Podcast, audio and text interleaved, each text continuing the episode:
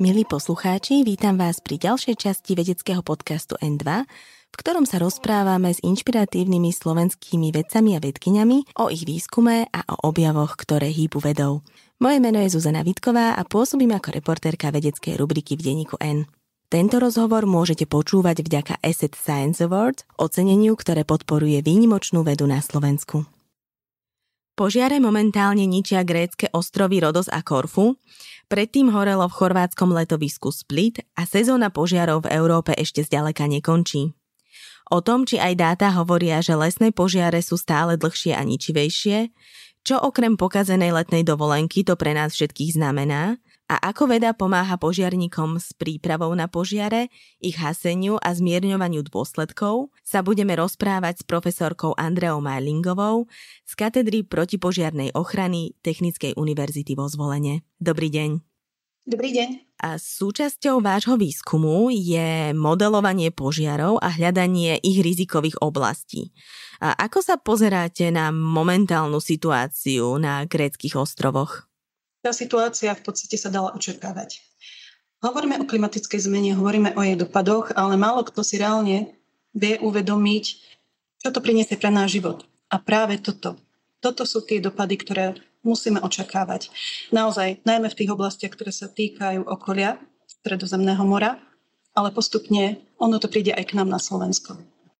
A vedci upozorňujú, že El Niño prinesie 5 najteplejších rokov. Čo to znamená pre Európu a lesné požiare, ale aj tak celkovo pre celý svet a lesné požiare?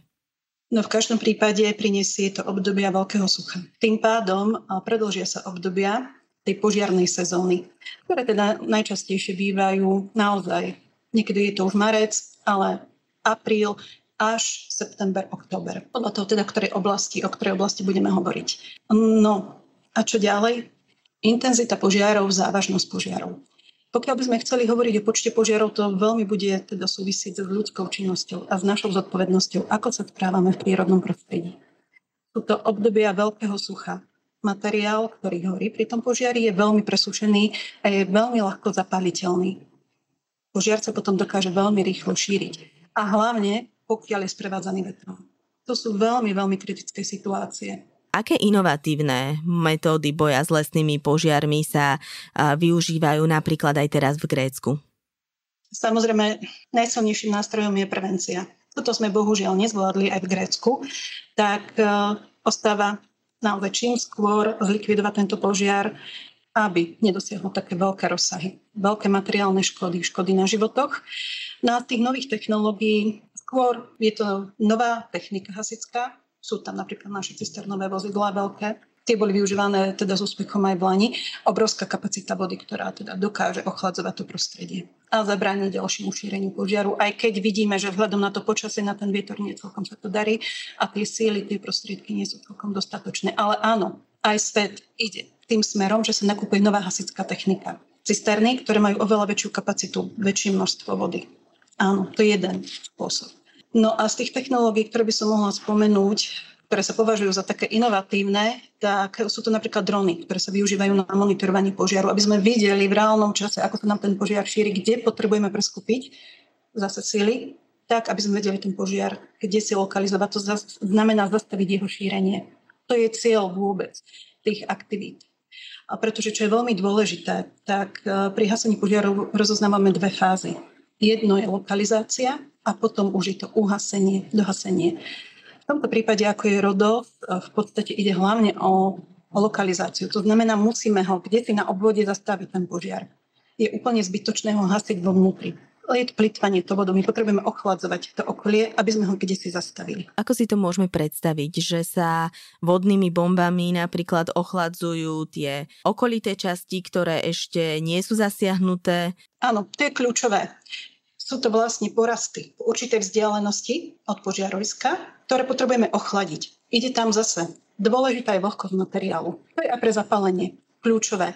Pokiaľ nebude dosiahnutá tá kritická limitná hodnota vlhkosti obsahu vody v tomto materiáli, dobré vegetácia, tráva, stromy a podobne, nedôjde ani k šíreniu požiaru, ani k zapáleniu požiaru. Preto sa snažíme zvýšiť ten obsah vody v tejto vegetácii.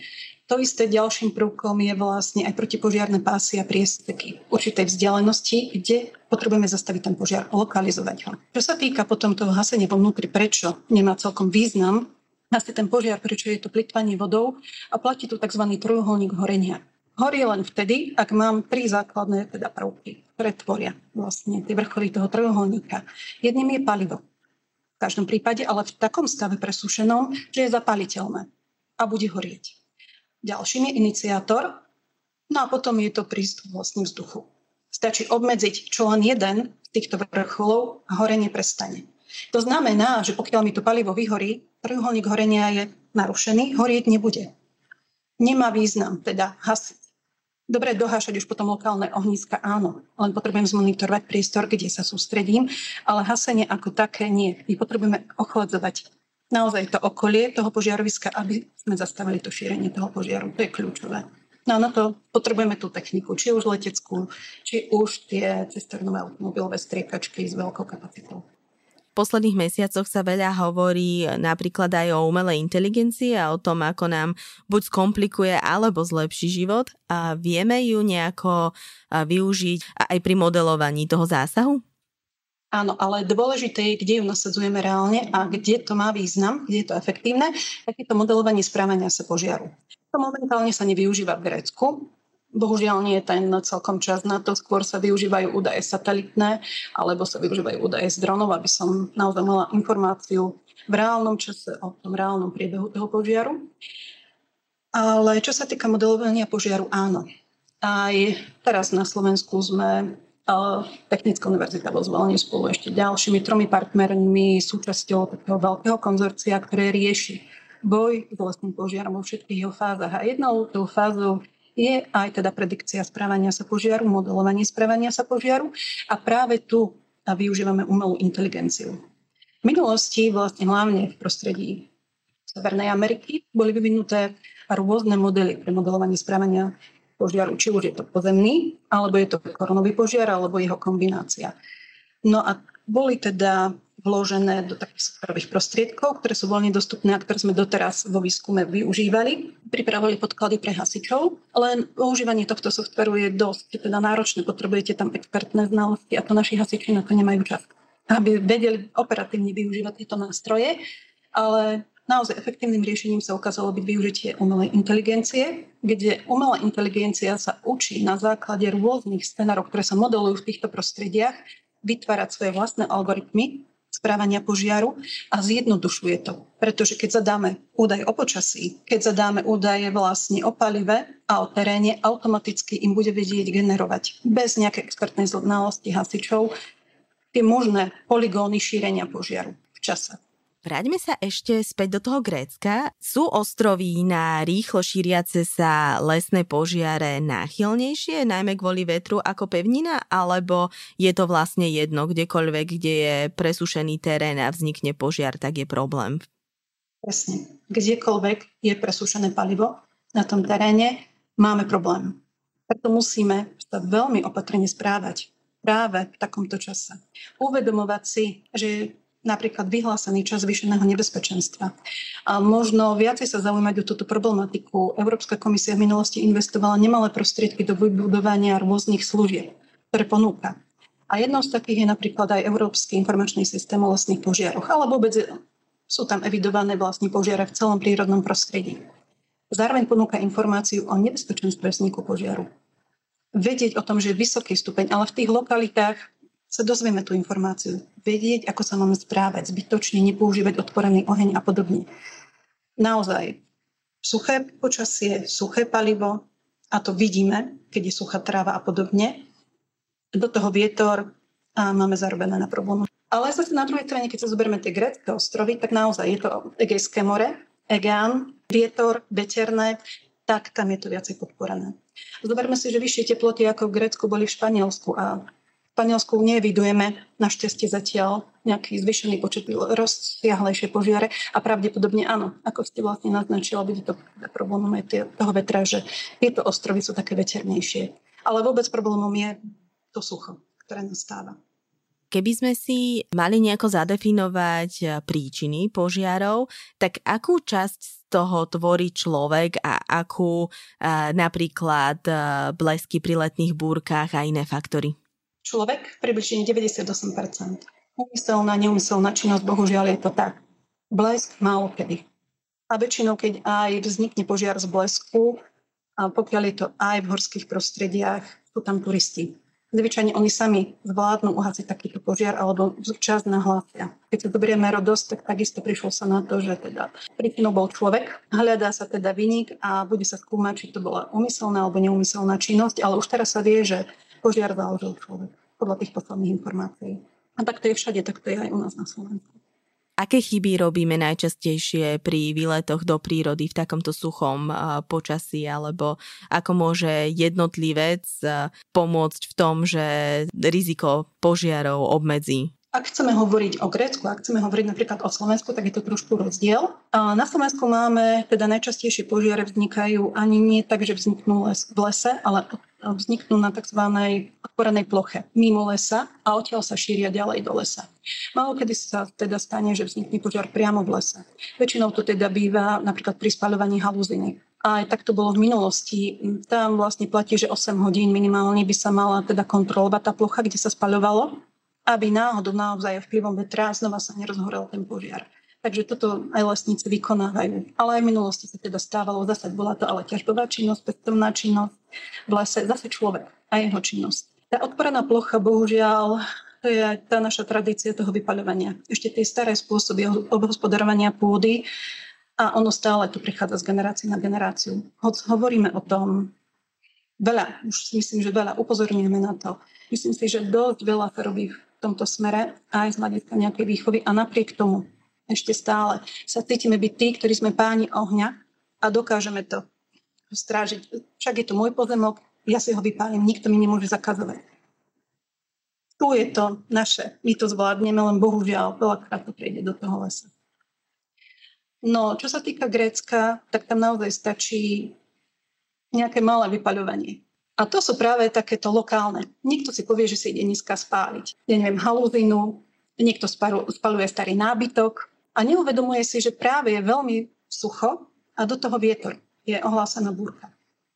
A z tohto máme vlastne potom veľmi rýchlo sa to rozšíri. Podľa mňa toto bola aj príčina národosa. Je takéto kontrolované spaľovanie, ktoré sa stalo nekontrolovaným. A to je veľmi rýchlo. Čo hrozí človeku, ktorý si myslí, že je pán ohňa a potom zistí, že to tak nie je, ale je už neskoro? Každý požiar napríklad na Slovensku, ale aj v zahraničí, následne je zisťovaná teda príčina, ktorá to mohol spôsobiť a no, vyšetrujú teda zistovateľia príčinu vzniku požiarov. Hovorím, je to aj v zahraničí, je to aj u nás. No a pokiaľ sa teda nájde takýto vynik, že vieme stotožniť túto osobu, v tomto prípade už páchateľa, mnohokrát, keď dojde aj väčším škodám a podobne, tak je mu vyrobená samozrejme pokuta. Je tam aj súdne konanie koľkokrát, dokazovanie. A vrátim sa späť k tej globálnej situácii a k požiarom. Svet zasiahli v posledných rokoch veľké požiare v Kanade, Brazílii, Austrálii. Minulý rok to bolo Španielsko, tento rok Grécko. Teda pocitovo má človek pocit, že tých požiarov je stále viac a sú stále intenzívnejšie. A ukazujú to aj dáta? Áno. A zoberte si, že narastá počet a intenzita požiarov napríklad v škandinávskych krajinách. Také Švedsko má obrovské problémy. Áno, je to klimatickou zmenou. Tak ako som vravela, tie obdobia tých požiarných sezón sa budú predlžovať. Tie sucha budú narastať. Sami vieme, keď si pozrieme vlastne scenáre dopadov klimatickej zmeny na Slovensku, rovnako toto nás čaká. Dlhé obdobia sucha. Dlhé obdobia sucha, ktoré samozrejme, že budú následovať obdobia požiarov. No a to už potom za tým máme ďalšie, pretože keď máme dlho sucho, prídu extrémne zrážky. Medzi tým zem je presúšená, budú tu erózie, budú tu zosuvy pôdy. To sú všetko vlastne už domino efekty. Lebo požiar v každom prípade vždy oslabí ten pôdny kryt.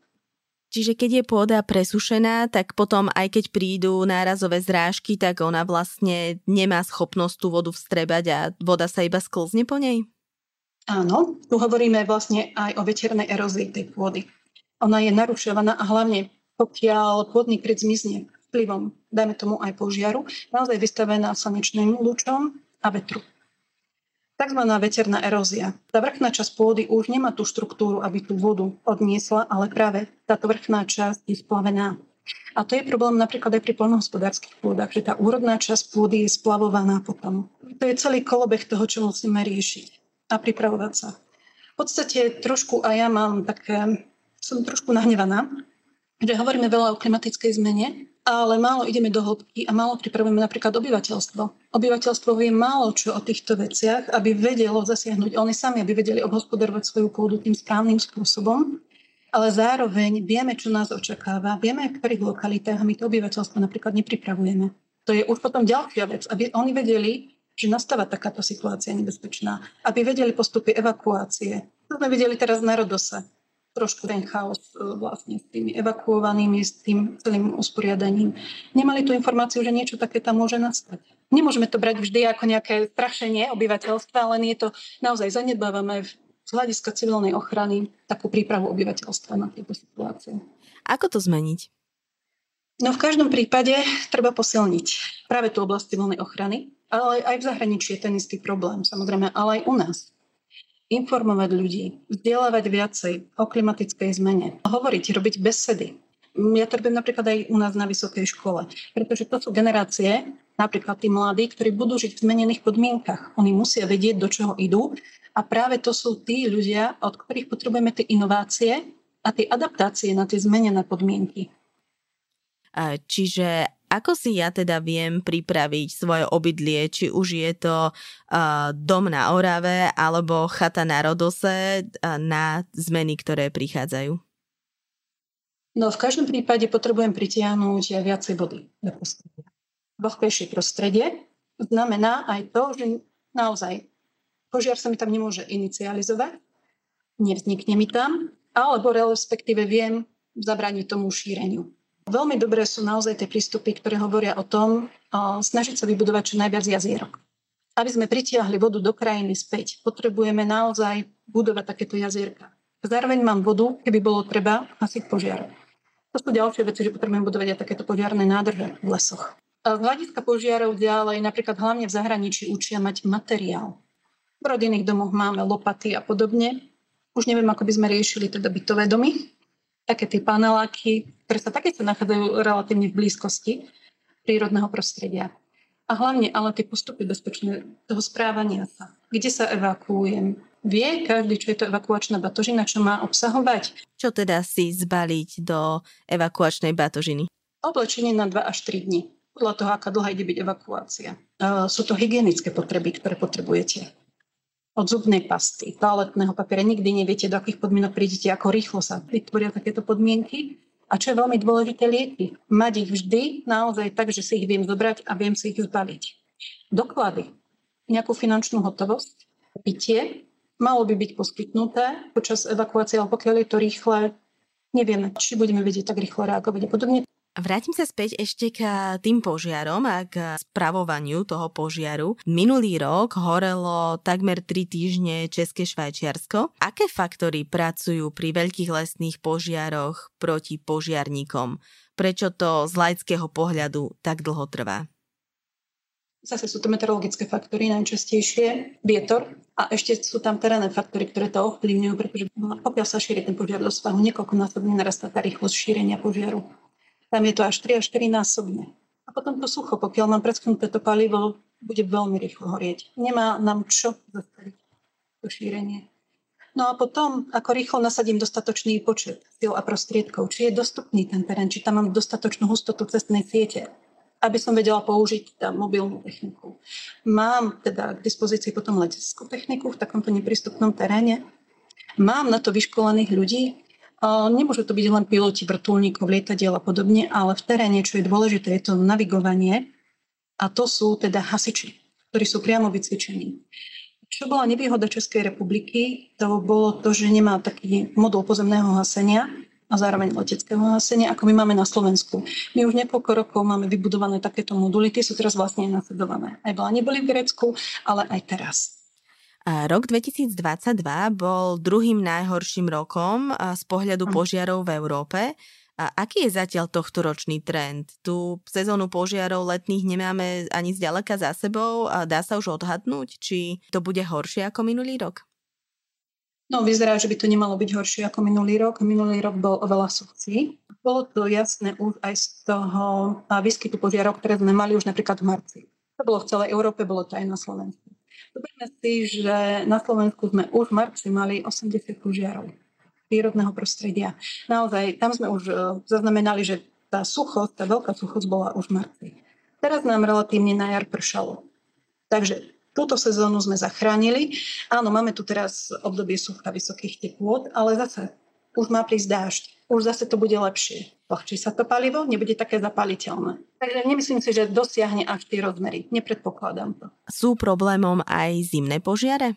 Stáva sa áno že sa vyskytujú aj zimné požiare, pretože zase súvisí to s obsahom vody v tom palive, vo vegetácii a v pôde potom. A v zime sú napríklad časté aj požiare rašelinisk. Napríklad na jar, kedy je najsuchšie, aj vegetácia, aj vlastne pôda, predtým ako začnú počať stromy, trávy rásť a podobne.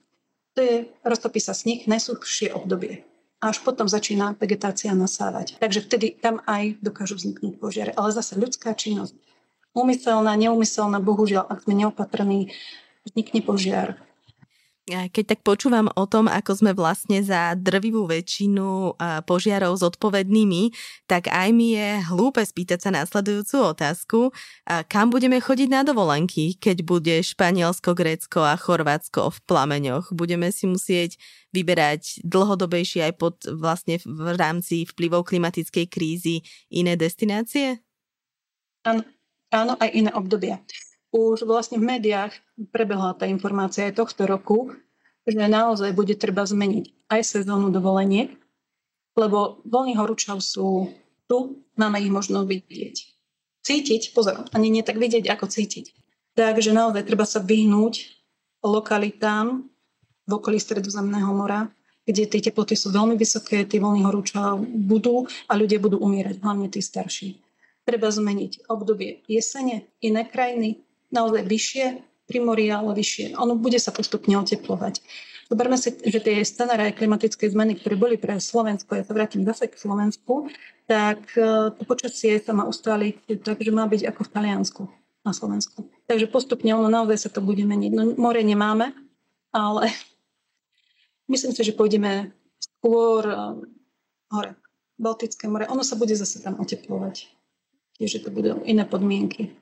A keď sme sa už zastavili na tom Slovensku, tak ako sme na tom s lesnými požiarmi my? Um, čo sa týka Slovenska vo všeobecnosti požiarov, keď sme pozerali požiarné štatistiky, tak tam nejaký veľký náraz nevidíme. Ono to tak fluktuje razy, viacej razy, menej podľa toho naozaj, podľa tej požiarnej sezóny. A hlavne, či začína skoro na jar, lebo to je predzvesť toho, že bude celé leto viacej horieť. Tam je kľúčové pozerať na tú jar, aká je lebo dlhšie obdobie vlastne sucha, dlhšia tá požiarná sezóna.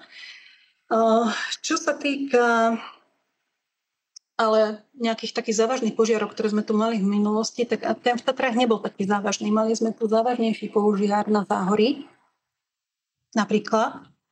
Tam myslím, že to bolo aj v roku 2012 a aj potom, ešte predtým vlastne okolo roku 2000, veľké požiare tých borovíc.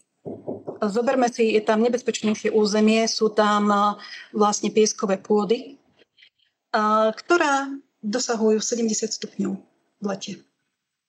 Keď je presúšený materiál, zapáliteľné. Borovica.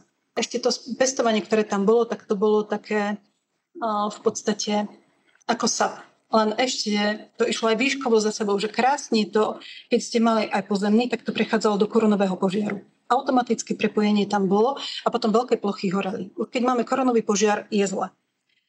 S tým máme problém vôbec hasiť na Slovensku, lebo to chce veľké nasadenie síl a prostriedkov na tom istom mieste v rovnakom čase. To naozaj, to sú veľmi ťažké požiare. Tie ostatné požiare, ktoré sú na ostatnom území, zatiaľ nemáme veľmi, že no, sú to korunové požiare, ktoré sa veľmi rýchlo šíria, vytvárajú veľké teplo. Skôr sú tie povrchové požiare, čo je veľmi dobré, lebo tam naozaj ešte zatiaľ dokážeme to lokalizovať. Zase taký najzávažnejší, ktorý bol, bol napríklad v Slovenskom raji v roku 2000. To bolo vlastne lokalita Trikovce a Krompla. Tam dokonca sa udusilo a neskôr uhorelo 6 osôb ktoré pomáhali pri hasení, len bohužiaľ to ocitli na dlhej lokalite. A napríklad slovenský raj je veľmi nebezpečný tým, že je to vapencové územie a keď sa hasí, tak ten vapenec odstreluje. A presne takýto horúci vápenec, kus, taký blok mm, vlastne spadol dole, skopoval sa dole do doliny ten Tatranský vlastne bol špecificky tým, že ide o územie kalamitné, kde je množstvo mŕtvého dreva. No a samozrejme sú tu neustále tie také, nazvem to spory medzi ochranou životného prostredia a ponechávaním drevnej hmoty v palive, lenže zvyšuje to požiarne zaťaženie a hasičmi a lesníkmi. Ale hlavne hasiči teda upozorňujú na to, že je to vysoké požiarné zaťaženie. Vy pracujete na projekte Silvanus, čo je integrovaná technologická a informačná platforma pre manažment lesných požiarov. Čo je v rámci neho vašou úlohou? My ako Technická univerzita vo zvolení samozrejme vstupujeme do tohto projektu nie tak technológiou, ako know-how z oblasti či už lesníctva, hospodarovania lesa, a čo sa týka strmovej vegetácie, ale naozaj aj tej travovej vegetácie a bylinnej vegetácie, ktorú máme, a rôzne metodiky, ktoré vlastne slúžia na posúdenie nebezpečenstva vzniku požiaru, náchylnosti územia na výskyt takéhoto požiaru, ale aj modelovanie šírenia požiaru. A robíme teda nielen terénny výskum, alebo potrebujeme získať teda informácie o tom vlastnom prostredí, napríklad o množstve paliva, ktoré sa tam nachádza. Národné lesnícke centrum napríklad disponuje údajmi o drevnej časti, teda stromy množstvo, dobre, koľko kubíkov, aké dreviny, veková štruktúra, to, čo je dôležité, to, čo potrebujem poznať, či už pre stanovenie náchylnosti územia na výskyt požiaru pre modelovanie, ale čo je veľmi dôležité, tak potrebujeme aj údaje pre modelovanie povrchových požiarov. No a to bohužiaľ na to sa musí robiť terénny výskum. Takže to robíme tu na Technickej univerzite vo zvolení. A pripravujeme takú databázu aj pre hasičov, aj pre tú umelú inteligenciu o palive množstvo, aby sme vedeli prepočítavať rýchlosť šírenia požiaru. Čiže kde je, Zároveň... koľko, čiže kde je koľko akých stromov, v akom sú stave a tak ďalej? A nielen to.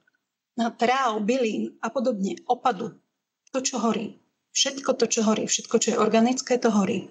Takže ešte dokonca aj vrchná časť pôdy, tzv. humus, pretože tá sa skladá z minerálnej pôdy a plus sú tam vlastne rozkladajúce sa tie organické no, čiastočky, lísty, ihlice, to, čo máme, drobnúčke, ale to všetko dokáže horieť. Čiže podľa čoho vlastne viete, ktoré oblasti sú pre vznik požiaru rizikovejšie než iné? To, čo sa nachádza v tom lese, vietor a nejaké podložia a tak ďalej, ale čo sú tie faktory najhlavnejšie? Sa to teda analýzy náchylnosti územia na výskyt požiaru a tam sú také tri základné skupiny faktorov.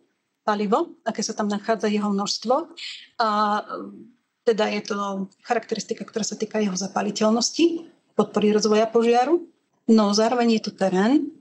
A tu je ale dôležité sa zamyslieť naozaj, a to sme sa museli zamyslieť aj my, ktoré faktory terénne vplývajú na iniciáciu požiaru, kde môže vzniknúť a tie, ktoré podporujú šírenie.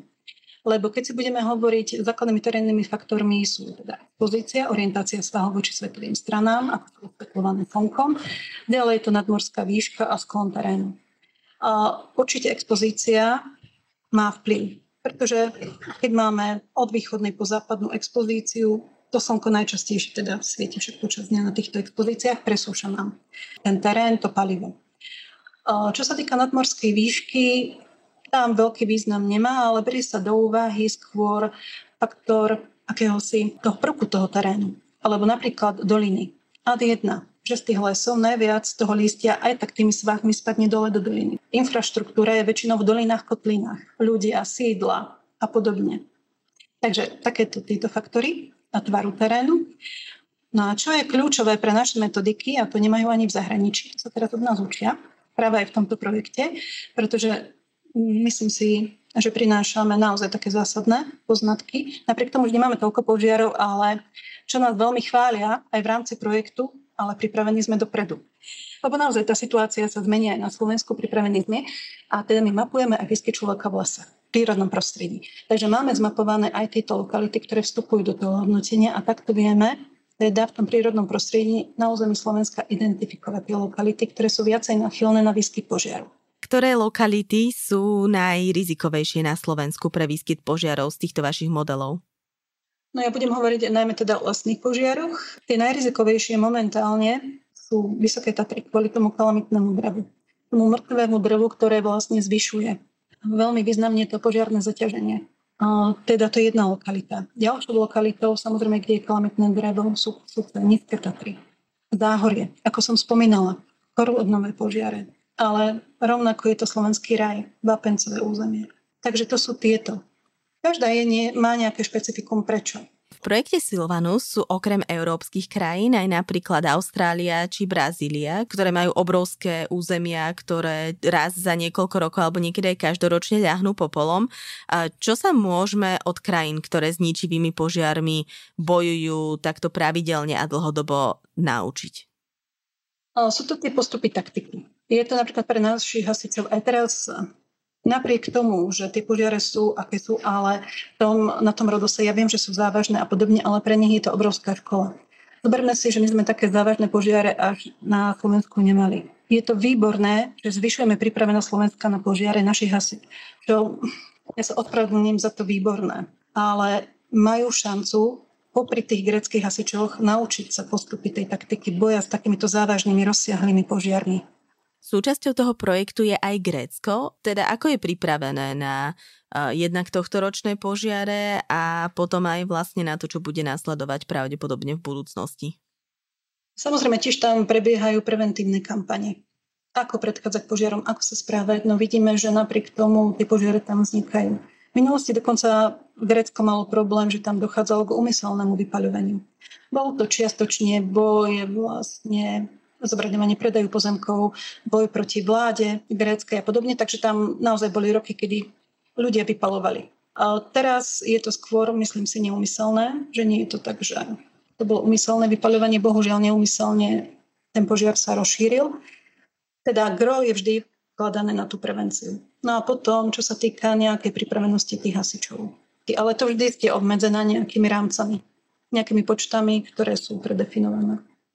Pri lesných požiaroch si často predstavíme najmä utekajúcich ľudí, utekajúce lesné zvieratá, ale čo všetko takýmto požiarom utrpí? Už sme trochu spomenuli aj tú pôdu, ale aké, vlastne aký vplyv to má na celkový environment? Spomínali sme vplyv na pôdu, eróziu a podobne, čo sú škody, potom má aj v podstate aj hospodárske, aj sociálne, takže ono sa to prejaví aj inde. Ďalej, čo to obmedzuje, teraz je poslednej roky také populárne slovičko ekosystémové služby lesa. Oni sme ich tu mali celé roky, ale teraz sa tomu viacej venujeme a začíname hodnotiť aj iné funkcie lesa, napríklad, ako je tá produkčná, získavanie teda suroviny a dreva. A to je napríklad rekreačná, ktorú máte obmedzenú. Potom môžeme prevádzkovať katastrofický turizmus, ako to bolo na Šumave napríklad. V zahraničí to tak beží po požiaroch, po Čo to znamená kalamitách. katastrofický turizmus? Áno, to sú tí, ktorí prídu pozrieť tie zničené územia. Ono to má svoj takýto terminus technicus, ktorý sa na to používa, ale naozaj, či vo vysokých Tatrách po vetrovej kalamite ľudia prídu a so záujmom teda sledujú, ako bolo poškodené to územie. Hovorím, bolo to šumová vetrová kalamita, bolo to po požiari, České Švýcarsko, každého zaujímalo, teda, ako to vyzerá. To sa nazýva teda katastrofický turizmus. Ale strácame tých ostatných. Áno, útočištia pre zvieratá, v každom prípade. Ale je to zase aj vplyv na ľudské zdravie v okolí. V každom prípade všetky emisie takéto z požiaru ohrozujú aj obyvateľstvo, zasahujúcich príslušníkov a to sú aj témy, ktoré sa riešia teraz na úrovni Európskej únie, ale aj v rámci projektu Silvanus a iných projektov to silné znečistenie, ktoré vie cestovať aj stovky kilometrov, a spôsobuje všakoraké zdravotné problémy. Tie malé pevné častice vo vzduši spôsobujú nielen ochorenia dýchacích ciest, ale aj kardiovaskulárneho systému a celkovo znižujú priemernú dĺžku dožitia. Ráta sa pri modelovaní požiarov a ich dopadov aj s dopadmi na ľudské zdravie? My konkrétne na Slovensku sa ešte nevenujeme tejto problematike, ale v zahraničí áno.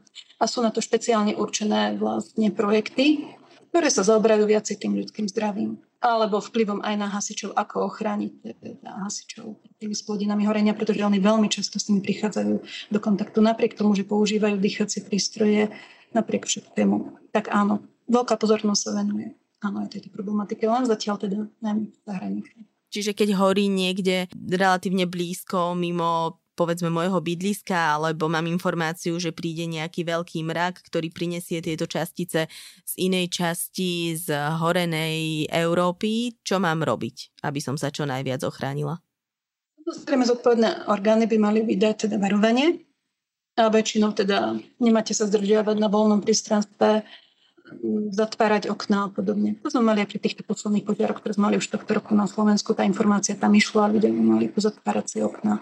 Ale to je vždy, aj keď dojde k úniku nebezpečnej látky, dostanete informáciu, teda nejakým spôsobom uzavrieť všetko, neprepustiť ten vzduch dovnútra, taký znečistený. A súčasťou boja s lesnými požiarmi je aj plánovanie revitalizácie. Napríklad austrálske lesy sa revitalizujú relatívne rýchlo. Ako sú na tom európske lesy?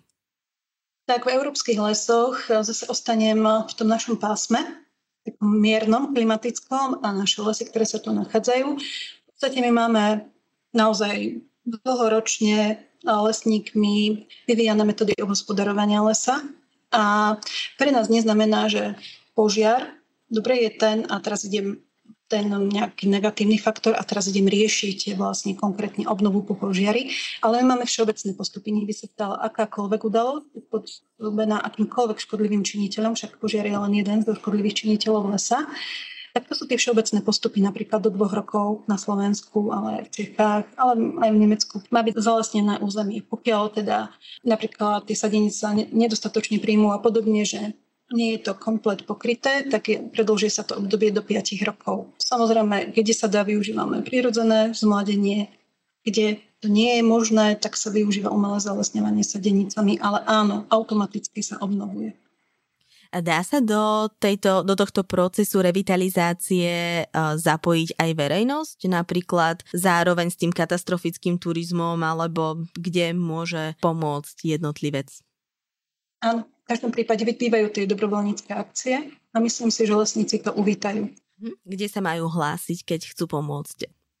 Závisí to teda od vlastníka lesa, kde prebieha takéto zalesňovanie, buď sú to mestské lesy, tak um, by som sa pýtala priamo na riaditeľstve mestských lesov, obecných lesov, alebo na lesnej správe, pokiaľ sú to štátne lesy, viem osloviť, či generálne riaditeľstvo. V Tatrách máme takisto, už teraz síce lesy Tatranské prebrala štátna ochrana prírody, dá sa teda už aj tam opýtať sa, ale keď najrychlejšie, tak možno na najbližšie také lesnej správe.